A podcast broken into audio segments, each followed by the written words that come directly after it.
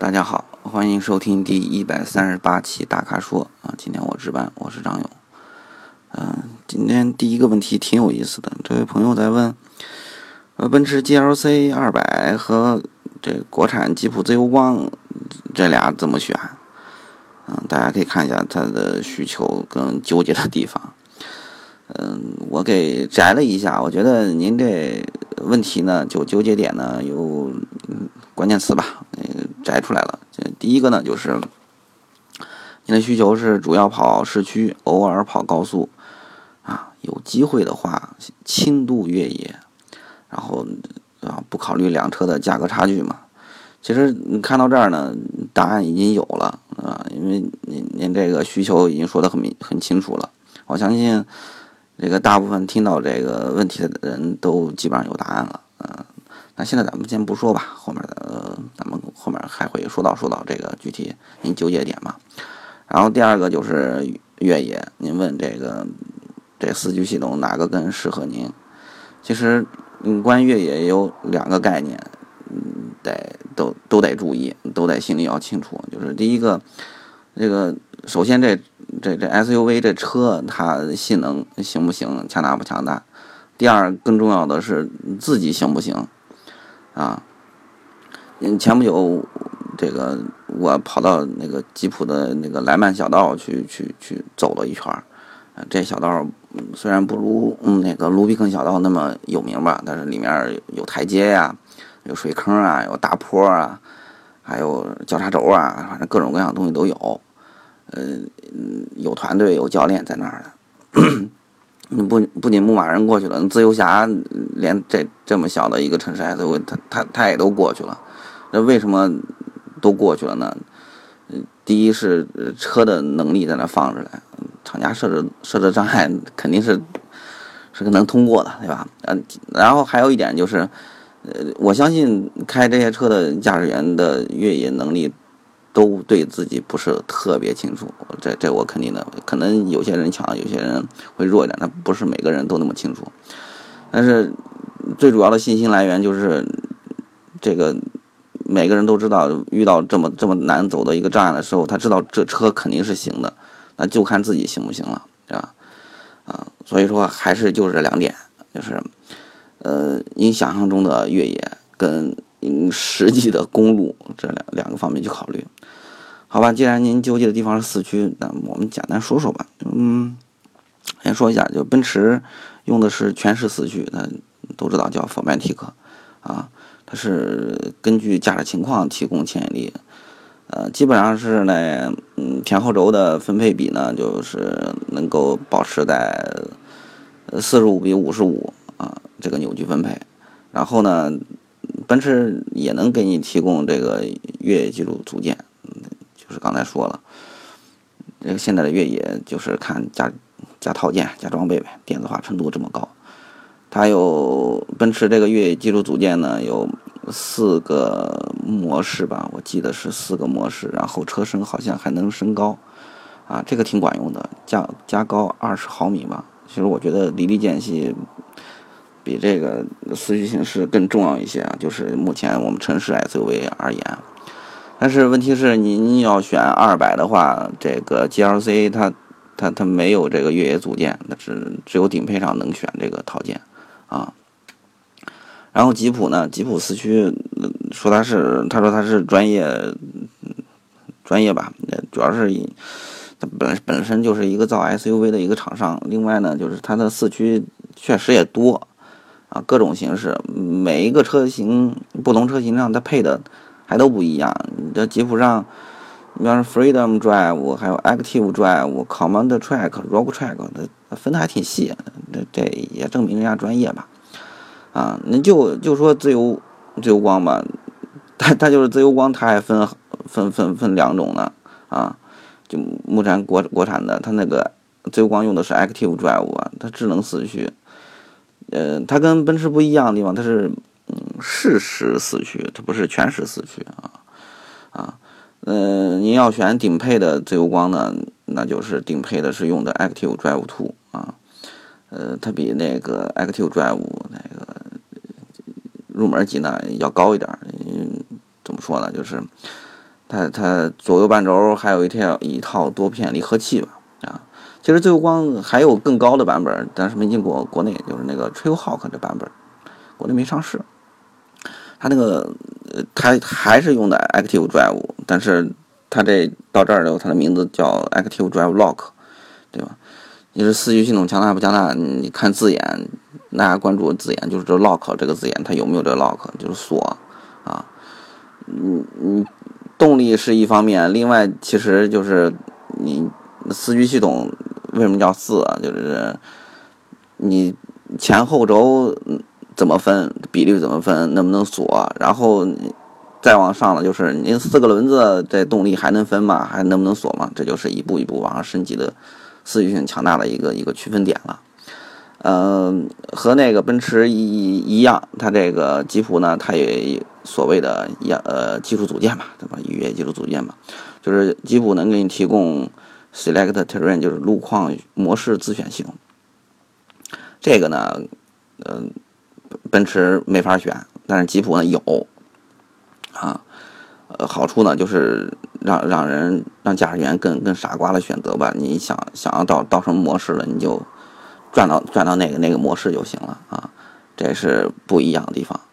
好了，所以说那那现在我们看出来，就是如果说你要纠结四驱系统，那现在的吉普能提供的更多一点啊，所以说它也更强大一点。但是也不是说说奔驰一直就弱，大家都知道奔驰 G 那有三把锁呢，啊还是那那谁谁 lock 多谁谁谁厉害啊？呃，问题是，呃，提供您东西多了啊，您想轻度越野，这个这个轻度到什么度啊？您自己能力啊到什么度啊？自己需要掂量掂量啊，对越野的喜好到底是什么样子的？呃，前面我觉得给您。一个答案就是，如果说您要纠结越野的话，那吉普提供的越野的这个选装包套件吧更多啊。但是对于定位一个城市 SUV 啊，整体的呃能力还是有限的。呃，因为不是不给，是没必要，厂家没必要给一款城市 SUV 提供那么强大的能力啊。嗯。最终呢，就是这个强大不强大，就是属性不同啊，就就就跟玩游戏一样，打装备升级，花钱了就都厉害啊。咱四驱说完了，就综合一下说吧，因为这两个车价格差太多了。假如焦点不放在四驱上，其实我也不建议您把焦点放在四驱上。开头说了呢，就也不说动力吧，就说变速箱，都是九档。那我绝对选奔驰自己开发的这九档，嗯，为什么？财富财富那九档跟奔驰这九档真的没法比啊！你要说公路性能，绝对奔驰好啊。然后你又不考虑价格啊，但是我说你还还是考虑一下价格吧。品牌价格在那摆着呢，一个三十万，一个四十万，差别还还是挺大的，对吧？品牌差的也差距也在那放着。另外还有一点就是说，如果说到钱的话，不只是说这车的价格在那区别，那后期维修保养，这奔驰跟吉普差别也也也是相当相当大的，嗨了去了啊！这点您说不考虑，我觉得还真的要掂量一下啊！所以最终您要选哪个呢？嗯，就看就是。在您说的那公路和越野这两两者之间，您看中哪一个吧？这个一定要想清楚了啊！想象中的越野和现实中的跑市区、跑高速，啊，就就我的考虑而言，您要不考虑价格，您真的就买一 GLC 吧，啊，呃，对于越野的这个需求解决呢，GLC 也是没问题的。假如您真是说想要将来。对自己的越野水平想要提高，或者说喜欢这越野，喜欢出去玩儿，那自由光也未尝不可啊？好吧，行，下一个问题，嗯，这位 fly fly 朋友好像比较常见，他说这个 CRV 跟新途胜怎么选？为什么呢？是因为这个途胜的现在说。都在传这个双离合变速箱这问题，老是说反正这个这个过热，嗯，还挺多的。嗯，途胜我没开过，但是就是之前试驾的同事回来跟我跟我说了聊了一下这事儿，然后，途胜也我们也没测过啊，所以说这个底儿我不是很清楚，但是试驾完事儿，我同事沟通跟我说的聊的时候说，哎，途胜真的很不错，然后态度很诚恳 啊，所以说这个这个那现在的问题就是，嗯，怎么说呀？销量吧，这途胜五月份卖。SUV 里面排第八，卖了一万四千多辆；CRV 也不差，卖了一万四一，呃，排第十，就差半斤八两吧。嗯，过热问题呢，这个这车我都没试驾过，所以说关于过热问题，这个我也不是很了解。但我琢磨着，估计是就是因为工况问题吧，也可能因为是堵车，或者说连续上坡，呃。总之呢，我觉得就是对于这干式双离合变速箱呢，对它的它的负荷太高了，嗯，频繁换挡啊，它那个工况太恶劣了，那那所以他说他的问题就出来了，啊，这个呃散热问题吧，这这国外厂商就从来可能对中国的这个路况的没想到会恶劣到这这种程度吧。嗯，我觉得这个途胜这个变速箱问题凸显的这个有两点吧，一个是因为它量大，就是呃，这这车的销量一高，它基基基础数量在那放着了，然后它那个比率出现这个这个故障的几率在那恒定了的话，那那肯定。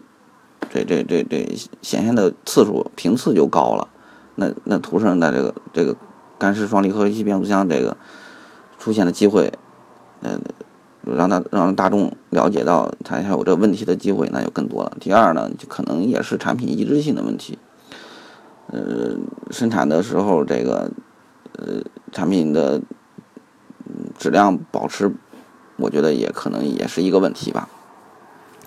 但是出现这个问题呢，我也不能说，就是说这途胜我就不能推荐给您了啊。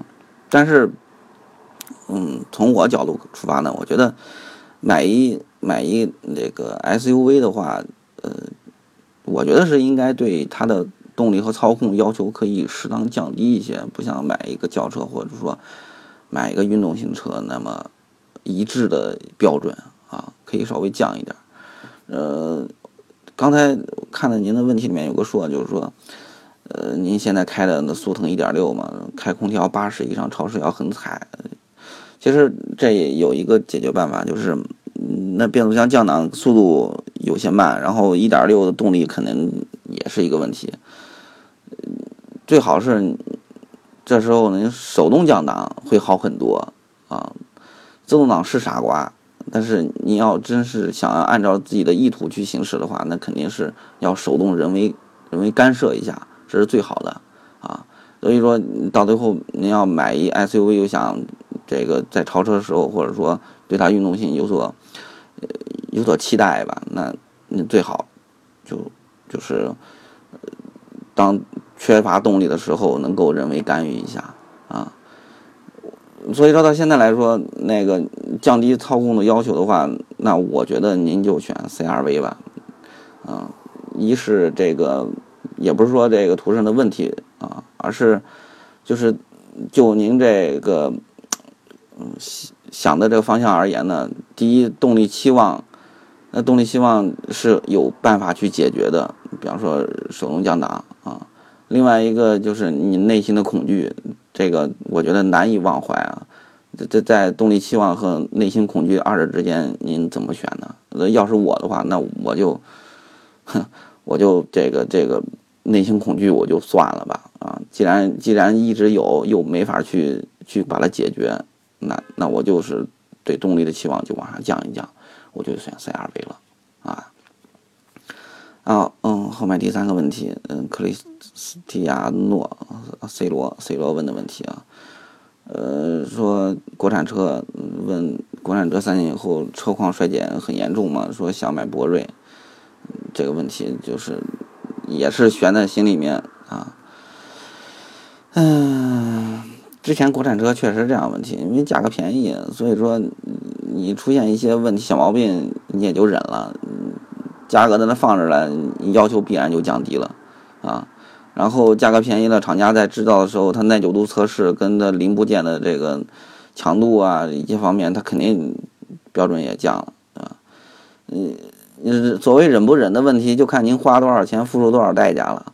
那现在博瑞，你说，嗯，这种情况到底选不选呢？也也很难说，不好确定，因为它第一，它它出现的时间太少了。